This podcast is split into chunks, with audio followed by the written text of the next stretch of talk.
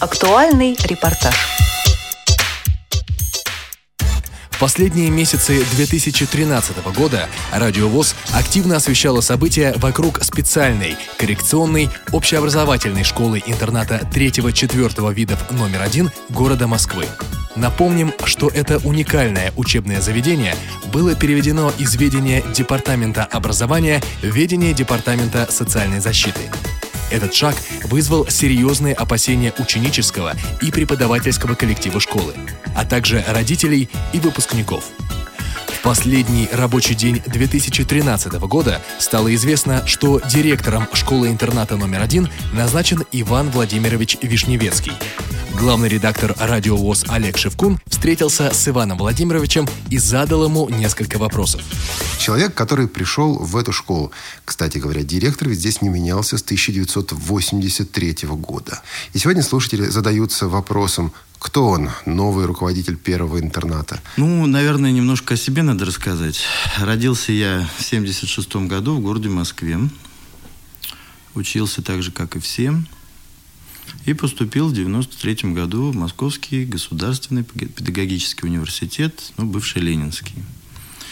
Э, в 96 году параллельно я пошел уже работать в школу, в общеобразовательную. Ну и в 98 закончил успешно университет, получив квалификацию учитель химии, педагог-психолог. В том же году у меня родилась дочка, которая сейчас учится в 10 классе. Ну и далее я продолжил свою педагогическую деятельность. Работал я и заместителем директора по учебно-воспитательной работе, и директором школы Бабушкинского района. Ну а дальше я ушел на государственную службу. Работал в окружном управлении образования, дальше в департаменте образования. Ну, так сложилась судьба, что опять вернулся директором школы в Биберево. А далее захотел себя попробовать на новом поприще. Прошел определенные испытания, аттестационную комиссию, и был назначен с 31 декабря 2013 года директором нашей школы. А не страшно было? Ведь, насколько я понимаю, у вас нет опыта тифлопедагога. Ну, наверное, страшновато, конечно, но я не привык засиживаться на месте и зацикливаться на чем-то одном. Новое всегда интересно. И если это новое приносит пользу другим людям, тем более детям, я думаю, что вы со мной согласитесь, что это интересно. Я понимаю, что мы не можем заглядывать в будущее, но стоит ли понимать ваши слова так, что вы директор лет на пять, а там посмотрим? Ну, давайте мы в будущее так не заглядывать, поскольку сейчас жизнь очень быстротечная. Ну, краткосрочно на пять лет. Давайте так. Вы пришли в непростую школу. Вы знаете, в непростое что... время, я бы сказал, поскольку все-таки предысторию я изучил. И школы, и события, которые были, и в интернете, и поговорил и с сотрудниками, и с родителями. Вот, конечно, не, не, и непростое время. Вот по пунктам ваши основные задачи как директора школы. На первом этапе основная задача – это сохранить традиции, которые есть в школе, сохранить уровень учебного процесса, не сделать его хуже. Это первое, что мы должны сделать на данном этапе развития школы. Ну, а далее, далее, наверное, надо провести ревизию ресурсов, которых, которые у нас есть. Для того, чтобы... Вообще задача администрации какова? Это создать оптимальные, хорошие условия для обучения детей, для пребывания сотрудников, ну и чтобы родители были довольны, поскольку все-таки родители, каким бы это странным ни звучало, может быть, словом и официальным, но все-таки заказчики услуги, да, которую мы осуществляем, прежде всего образовательные. Вот. Ну а дальше посмотреть развиваться. Есть определенные планы даже на этот год. Э, я думаю, что никто не будет против, если мы будем развивать нашу базу, которая есть в Подмосковье, поскольку я так понимаю, что она простаивает. И долгое время наверное, может быть, использовалось не совсем оптимально. Кроме того, надо посмотреть, как у нас вторая половина дня у детей организована, то есть это дополнительное образование. Встречаясь с родителями, я услышал, что не хватает у нас определенных кружков.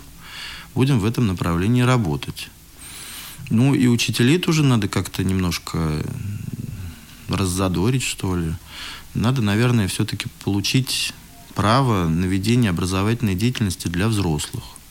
То есть, чтобы наши педагоги читали определенные курсы, может быть, и по тифлопедагогике, и по ориентировке для других педагогов, а может быть и для родителей, если есть такая необходимость. Иван Владимирович, возвращаясь к тем вопросам, которые приобрели наибольшую актуальность последние три 4 месяца. Насколько это в вашей власти, насколько это в ваших силах как директора? Можете ли вы гарантировать, что образовательная составляющая школы-интернат номер один при переходе в новое подчинение, в другое ведомство, сохранит свою приоритетность? Ну, это гарантировано нашим уставом. Прежде всего. Вы знаете, как в документах пишется, что учреждение такое-то, действующее на основании устава в лице. Вот устав нам гарантирует, что мы образовательное учреждение, и что у нас дети обучаются по общеобразовательным программам, да, или по программам, которые адаптированы. Поэтому гарантирую. Как вы представляете себе отношения, дальнейшие отношения с родителями?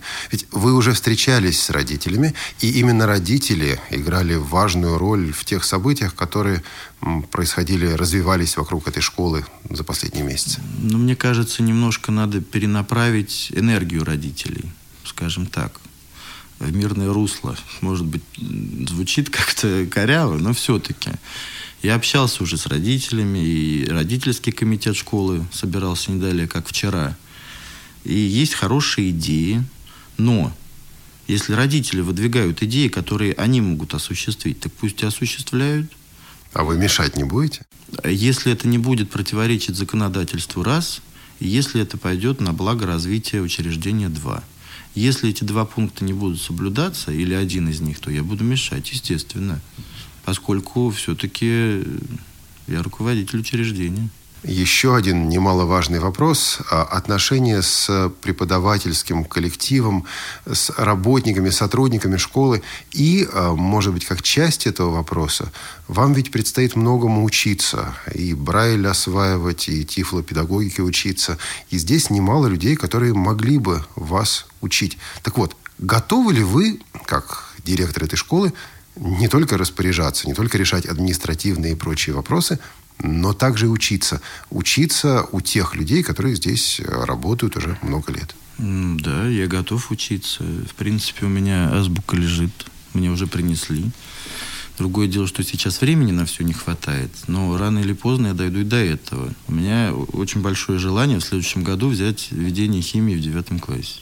Очень большое желание. Если оно осуществится, то это будет хорошо. Вот, поэтому я готов учиться тому, э, что не умею. Я думаю, что люди, которые в коллективе, тоже должны научиться определенным моментам. И последняя тема – отношения с выпускниками. Вот пару лет назад последний раз проводился вечер встречи выпускников. И я понимаю, что многие сейчас насторожились, поскольку новый человек, а школа, особенно школа-интернат, вот эта школа для тех, кто ее окончил, для тех, кто ее прошел – это нечто особое. Прежде чем подойти напрямую к этому вопросу, вот вам случалось возвращаться в ту школу, где вы сами учились, и как вас там принимают? Да, мне случалось возвращаться. Меня там хорошо принимают, поскольку я начинал педагогическую деятельность именно там.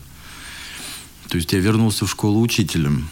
Потом, конечно, поменял место работы, но у нас и вечера встречи были выпускников – но, наверное, все-таки в нашем случае школа-интернат это больше, нежели для выпускников, нежели обычная общеобразовательная школа. У меня такое ощущение за неделю, в принципе, сложилось. Ну, и, наверное, вопрос у вас как дальше? Ну, в общем-то, да. Вот. Если есть традиции, хорошие традиции, их надо сохранять. Поэтому, если есть традиция встречи выпускников или посещения выпускник, выпускниками своих учителей – но во внеучебное время, естественно, чтобы на учебный процесс это никак не влияло, то я только за. Никто не гонит и никто двери не закрывает перед выпускниками. А если выпускники еще будут помогать и создадут общество, например, выпускников, и будут делиться какими-то хорошими идеями с теми детьми, которые сейчас учатся, так это вообще великолепно будет. Потому что просто встреча, это, знаете, посидеть, поговорить, вспомнить. А э, все-таки надо, наверное, школе с высоты своих лет еще и помогать, если она многое в жизни этого выпускника значит. Радио ВОЗ желает коллективу школы-интерната номер один во главе с Иваном Владимировичем Вишневецким развивать, приумножать и укреплять богатейшее теплопедагогическое и методологическое наследие, созданное в этом уникальном учебном заведении за более чем 130 лет его существования. Над передачей работали Михаил Сидоренко и Олег Шевкун.